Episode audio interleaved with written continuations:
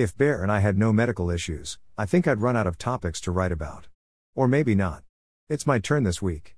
It seems I'm having some sort of pain that I thought meant hip replacement coming up. What a dismaying thought. I casually mentioned it to my rheumatologist, not realizing this is something she could help with. Ah, but she could. She suggested Kenalog injections in my lower back. Hmm, would this affect my kidneys in some negative way? I wondered. Although she readily gave me the information I wanted, or so I thought, I'm going to explore it for you today. Starting at the beginning, we'll need a definition. No problem, your dictionary can supply one. A trademark for formulations of the drug triamcinolone. Wonderful, just wonderful. Anyone know what triamcinolone is? Back to your dictionary. A synthetic glucocorticoid, C21H27FO6, SIC, used as an anti inflammatory drug in the treatment of allergic and respiratory disorders. Well, that really helped, didn't it? Especially since I have neither allergy nor respiratory disorders. Okay, let's do what we have to. Your dictionary is getting quite a bit of traffic from us today. Any of a group of steroid hormones, such as cortisone, that are produced by the adrenal cortex, are involved in carbohydrate, protein, and fat metabolism, and have anti inflammatory properties. Steroid? Cortisone? Why didn't they just say so in the first place? Now that we finally know what Kenalog is, let's figure out what it does and how it works.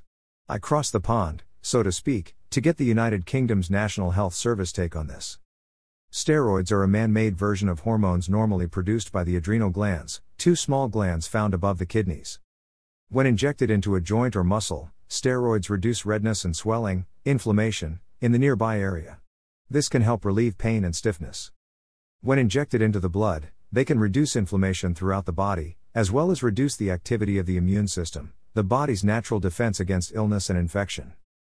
This can help treat autoimmune conditions, such as multiple sclerosis, MS, which are caused by the immune system mistakenly attacking the body.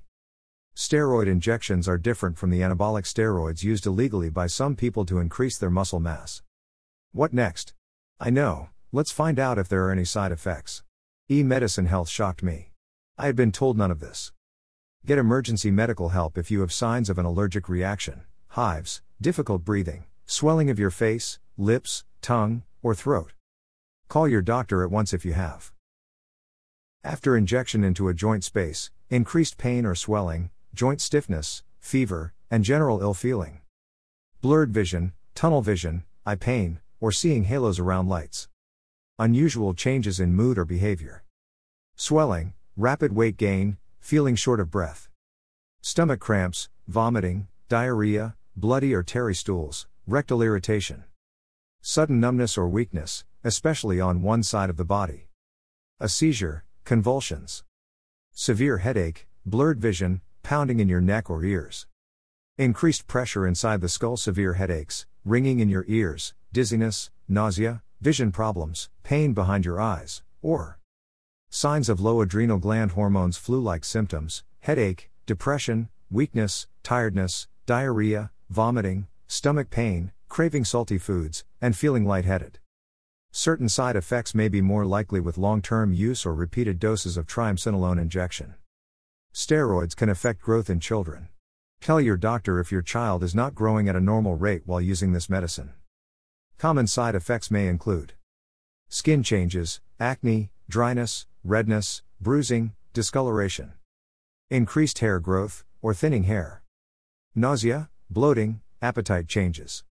Stomach or side pain, cough, runny or stuffy nose, headache, sleep problems, insomnia, a wound that is slow to heal, sweating more than usual, or changes in your menstrual periods. This is not a complete list of side effects and others may occur. Call your doctor for medical advice about side effects. You may report side effects to FDA at 1 800 FDA 1088. Was there anything else I should have been told? I turned to Bristol Myers Squibb's leaflet. You must tell your doctor if you have had any recent infection, including tuberculosis, TB. You have had recent bowel surgery. You have, or have had a bowel disorder or stomach ulcer. You have an infection or inflammation of the veins in your legs. You have had any mental health disorders or epilepsy. You have had any kidney, liver, or thyroid, gland in the neck, problems as the dose of Kenalog may need to be adjusted.